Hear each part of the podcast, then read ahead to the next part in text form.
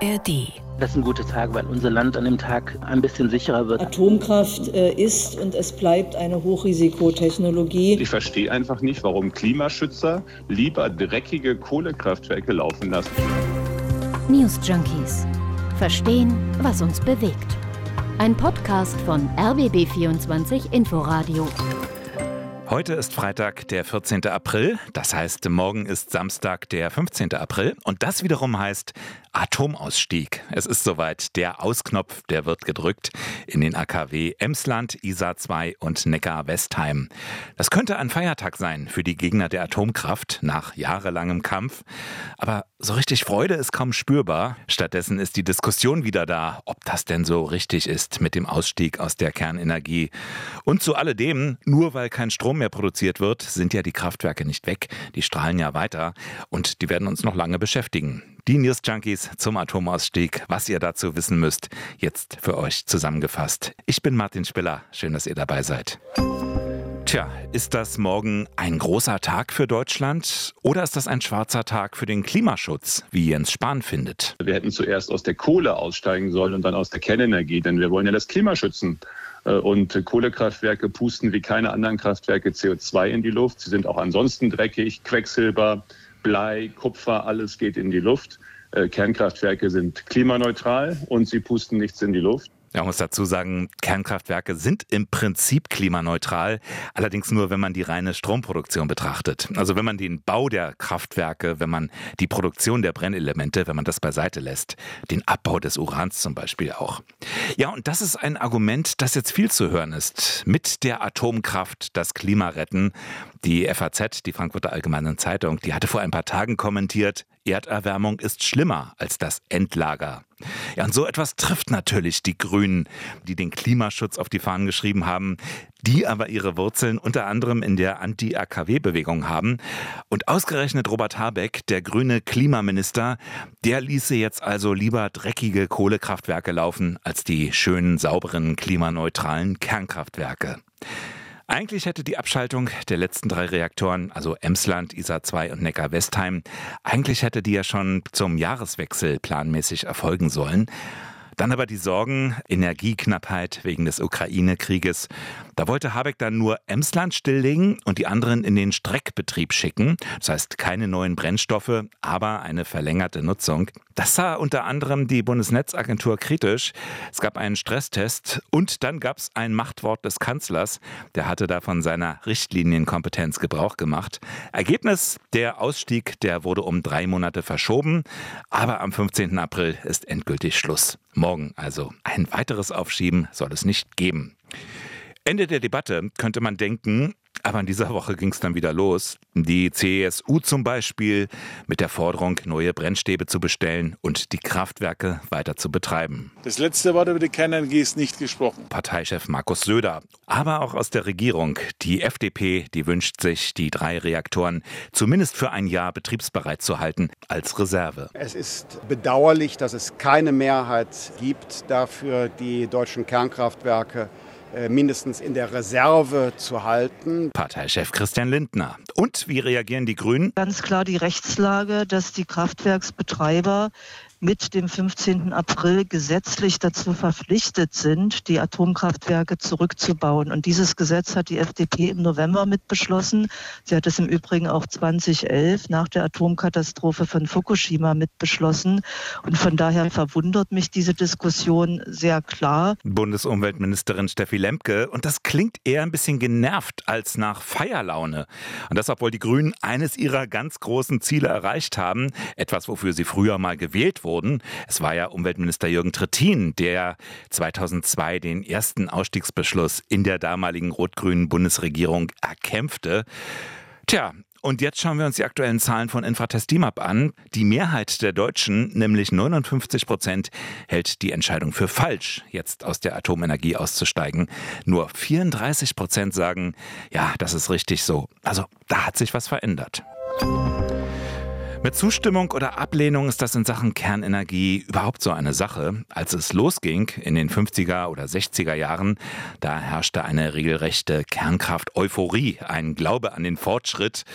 Otto Hahn, der Vater der Kernchemie, der sprach 1958 auf einer Konferenz zur friedlichen Nutzung der Atomenergie von der Möglichkeit, die zahllosen radioaktiven Substanzen nutzbar zu machen für die Heilkunde, für die Menschheit.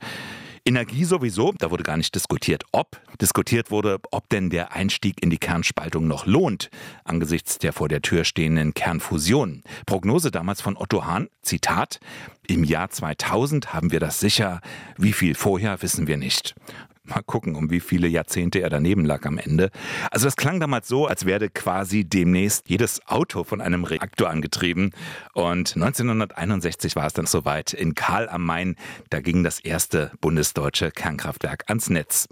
Zweifel kamen nach der ersten Begeisterung nur langsam, aber in den 70er Jahren, da wurde dann die Anti-AKW-Bewegung groß. Mal wurden Bauvorhaben verhindert, wie in Wackersdorf, wo die geplante Wiederaufarbeitungsanlage entstehen sollte. Mal aber auch nicht, wie in Brockdorf. Da hatte es beim Bau eines Atomkraftwerkes riesige Massenproteste gegeben. Bestätigt wurden die Sorgen dann gewissermaßen durch die Atomkatastrophe in Tschernobyl 1986. Aber erst nach Fukushima, also nach einer Katastrophe in einem hochtechnisierten, westlich orientierten Land, da kippte die Stimmung dann endgültig in der Bevölkerung. Da konnte auch eine CDU-geführte Regierung unter Bundeskanzlerin Merkel nicht anders, als den Ausstiegsbeschluss zu erneuern. Seitdem ist im Atomgesetz auch der Neubau von Atomkraftwerken untersagt. Ja, und kaum steht nun der Ausstieg vor dem Vollzug, da hat sich eben die Stimmung schon wieder gedreht. Und das hat nicht nur zu tun mit dem Klima, sondern auch der veränderten weltpolitischen Lage nach dem russischen Überfall auf die Ukraine. Auch wenn eine Energienotlage in Deutschland in diesem Winter ausgeblieben ist. Trotzdem, Wirtschaftsverbände, die warnen weiter. Zum Beispiel der Präsident der Deutschen Industrie- und Handelskammer, Peter Adrian, in der Rheinischen Post, der hat ja gesagt, Ausfälle oder Einschränkungen bei der Energieversorgung sind ein bislang unbekanntes Risiko und ein Standortnachteil.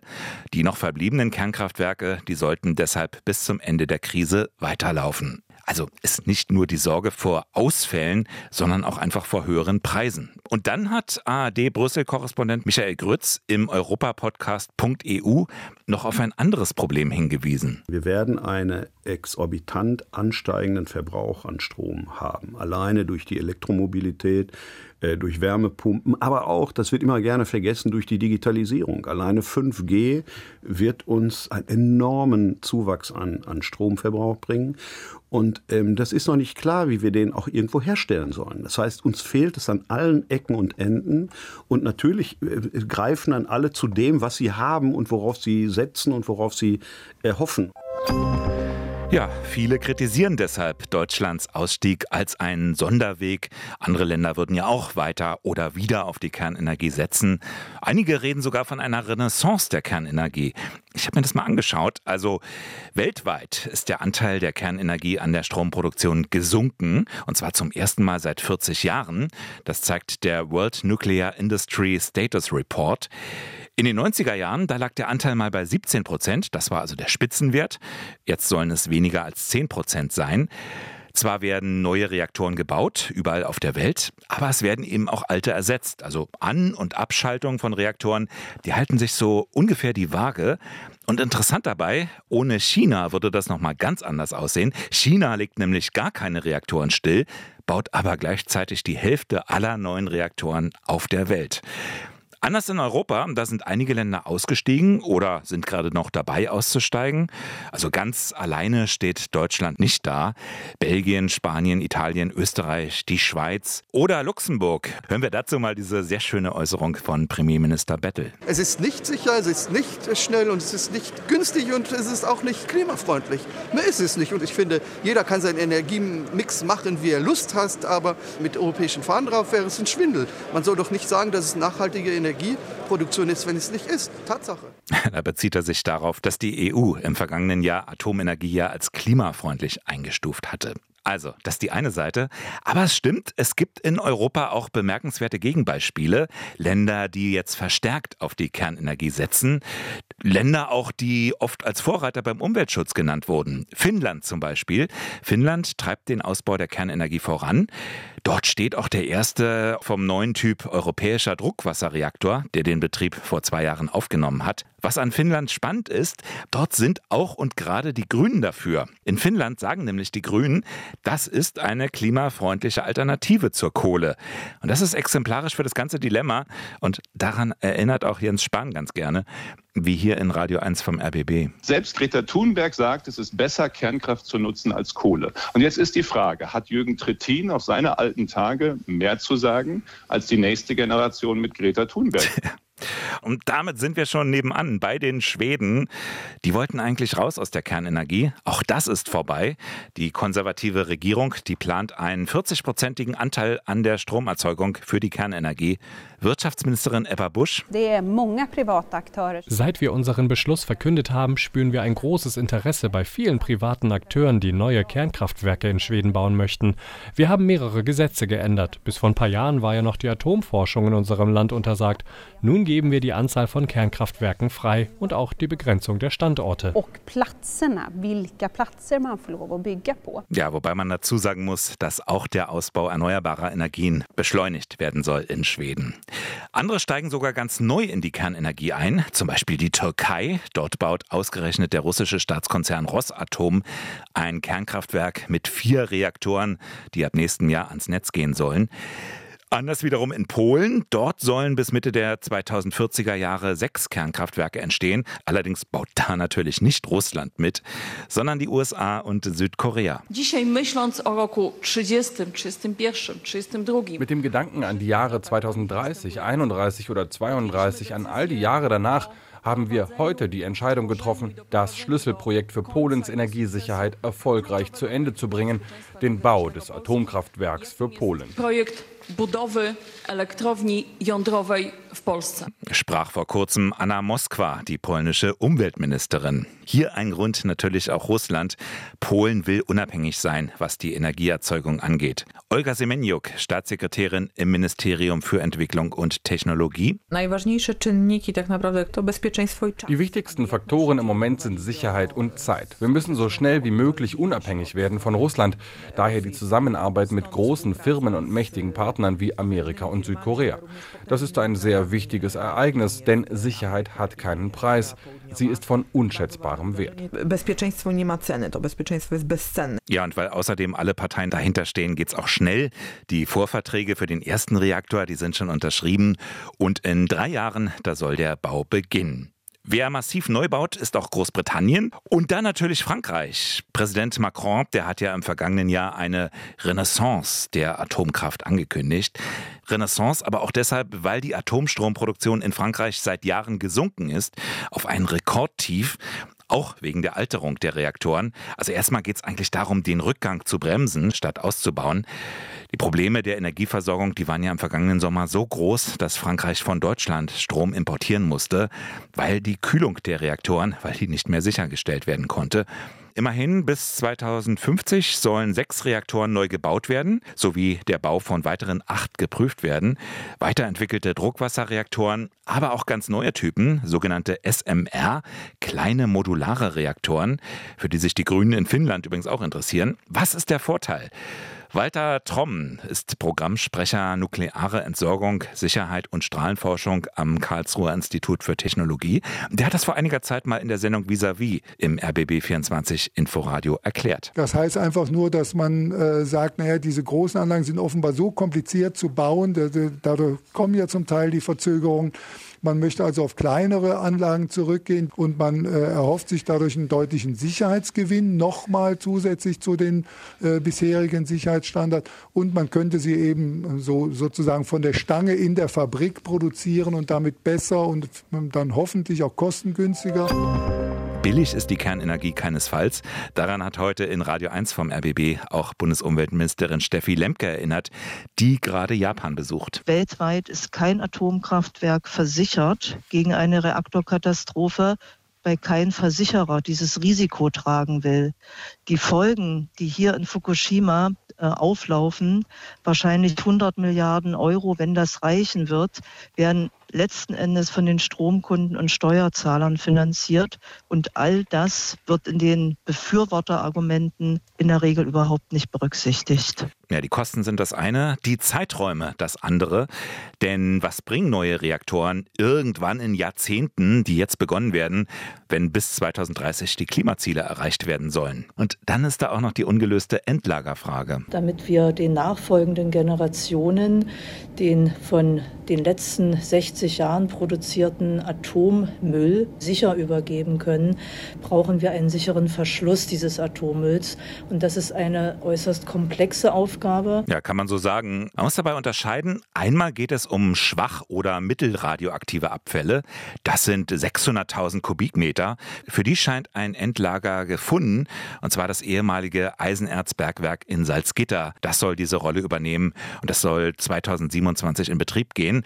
Dann gibt es aber den hochradioaktiven Abfall. Das sind zwar nur 30.000 Kubikmeter, aber die haben es in sich. An diesem Abfall, da finden sich einige extrem langlebige, neu entstandene Elemente mit Halbwertszeiten von teilweise über einer Million Jahren. Momentan lagert das strahlende Zeug dezentral, verteilt an den Standorten der Kernkraftwerke. Das sind große Hallen, in der Regel eben an, dem, ähm, an den Standorten der Kernkraftwerke und in diesen Hallen stehen diese Castor-Behälter. Am Ende, wenn alle ähm, Reaktoren abgeschaltet sind und die Brennelemente verpackt sind, dann werden wir etwa 1900 Castoren haben, die es dann am Ende gilt, sicher entzulagern. Steffen Karnitz ist Geschäftsführer der Bundesgesellschaft für Endlagerung, kurz BGE. Ihr Auftrag findet ein geeignetes Endlager. Wir suchen einen Standort, der Sicherheit gewährleistet für die Ewigkeit, mindestens für eine Million Jahre. Und das zeigt schon, wo das Problem liegt. Wir können nicht mit Mutmaßungen arbeiten, sondern wir müssen sicher sein. Das Verfahren ist ein wissenschaftsbasiertes Verfahren. Das heißt, wir schließen im Prinzip sukzessive nicht geeignete Standortregionen aus. Deutschland ist ein Land, das gesegnet ist mit einer sehr, sehr guten Geologie. Das bedeutet, wir haben potenzielle Endlagerstätten in allen drei potenziellen Wirtsgesteinen, also Salz, Ton oder Granit. Das sind die drei Formationen, denen wir suchen. Aktuell sind noch über 50 Prozent der Bundesrepublik in unserem Sogfokus. Und wir müssen jetzt mit verschiedenen Instrumenten, die uns der Gesetzgeber an die Hand gegeben hat, sicherstellen, dass wir von den sozusagen weniger guten Standorten zu dem besten kommen. Ja, also entstehen soll ein Tresor tief im Boden, quasi für die Ewigkeit. Steffen Karnitz hat im RBB24 Inforadio auch die wichtigsten Kriterien beschrieben. Wir müssen möglichst tief sein. Wir müssen weit weg sein von grundwasserführenden Schichten und wir dürfen nicht in Regionen gehen, in denen sich die Erde noch bewegt. Da arbeiten Geologen ähnlich so wie Förster auch arbeiten. Wenn sie einen Baum zerschneiden und eine Baumscheibe haben, dann können sie anhand der Ringe abzählen, wie alt der Baum ist. Und genauso ist es beim Geologen auch. Der blickt in die Tiefe und sagt, dort, wo sich seit 100 Millionen Jahren die Erde nicht mehr bewegt hat, dort können wir relativ sicher prognostizieren, dass die nächste 1 Million Jahre auch nichts weiter passiert. Ja, sind wir schon bei den großen Jahreszahlen. Eigentlich sollte nämlich bis 2031 feststehen, wo das Endlager gebaut wird. Also da sollte gerade mal der Ort gefunden sein. So steht es auch im Standortauswahlgesetz. Daraus wird nun wohl nichts. Die Süddeutsche Zeitung berichtet von einem ganz anderen Zeitrahmen. Zwei mögliche Szenarien soll die BGE errechnet haben. Im günstigeren Fall, da wäre 2046 klar, wo der Atommüll gelagert wird. In der zweiten Berechnung, da erwartet die BGE erst 2068 einen passenden Ort zu finden. 37 Jahre später als geplant. Wenn man bedenkt, aller, aller, aller spätestens im Jahr 2000 hätten wir die Kernfusion haben sollen. Übrigens, auf der ganzen Welt gibt es bislang kein Endlager, auch wenn Finnland kurz davor steht. Aber es wird auf der ganzen Welt weiter Müll produziert. Und das Thema spielt natürlich jetzt auch eine Rolle bei der Diskussion. Jeden Tag, in dem wir früher aussteigen, erhöht natürlich die Sicherheit in unserem Land vor den Folgen des radioaktiven Mülls. Wenn wir jetzt noch eineinhalb, zwei Jahre länger drei Kernkraftwerke nutzen, dann ist es relativ wenig mehr zu lagernder Atommüll. Ja, kann man so und so sehen. Besonders pikant allerdings während des Rückbaus, da wird das Aufkommen an radioaktivem Müll erstmal sogar noch steigen. Denn bislang sind erst drei Kernkraftwerke vollständig zurückgebaut, 30 aber noch nicht. Was passiert morgen in Ohu an der Isar, in Neckar-Westheim und im Emsland? Die Leistung der Reaktoren wird nach und nach reduziert. Und sie werden dann schlussendlich vom Stromnetz äh, getrennt. Das alles passiert noch am Samstag und was dann folgt, sind mehrere Monate bis Jahre, in denen wir in eine sogenannte Nachbetriebsphase kommen. Das bedeutet, die Kernkraftwerke produzieren zwar keinen Strom mehr, aber es gibt noch eine ganze Menge Radioaktivität in den Kernkraftwerken. Ja, davon weiß Erhard Geißler ein Lied zu singen. Geißler hat 26 Jahre lang im Auftrag der Landesregierung den Rückbau des Kernkraftwerks in Rheinsberg überwacht. Bis Ende 2021, dann ging er in den Ruhestand. Und Geißler hat in den 80er Jahren sogar selbst in diesem Kernkraftwerk gearbeitet. Seine Erfahrung mit der Radioaktivität. Die steckt in den Materialien drin, das heißt Staub, der sich dann äh, über die Jahre im Beton abgelagert hat. Die steckt aber auch tiefer in den Betonstrukturen drin. Zum Beispiel hat diese Anlage sogenannte Verdampferanlagen gehabt, die wirklich in engen Räumen installiert waren. Und wenn Sie jetzt rückbauen, stellen Sie fest, oh, die Strahlung ist doch höher als vermutet. Das heißt, alles zurück, neu prüfen, neu entscheiden. Ja, also auch wenn Deutschland mittlerweile etwas Erfahrung beim Rückbau hat, die Sache ist kompliziert und mit Unvorhergesehenem ist immer zu rechnen. Es ist soweit, aber von Freude über den Ausstieg keine Spur. Er wird der Streit noch nach dem Ausstieg weitergehen. Man könnte auch wieder einsteigen. Das Klima, aber auch ein möglicher Strommangel. Keiner weiß, was der bessere Weg ist. Die innere Zerrissenheit, die ist bei vielen groß. Das war's für heute. News Junkies Sonderausgabe zum Atomausstieg in Deutschland. Ab Montag sind dann wieder Lisa Splanemann und Christina Fee Möbus für euch am Start. Strahlendes Wochenende. News Junkies Verstehen, was uns bewegt. Ein Podcast von RBB24 Inforadio. Wir lieben das Warum.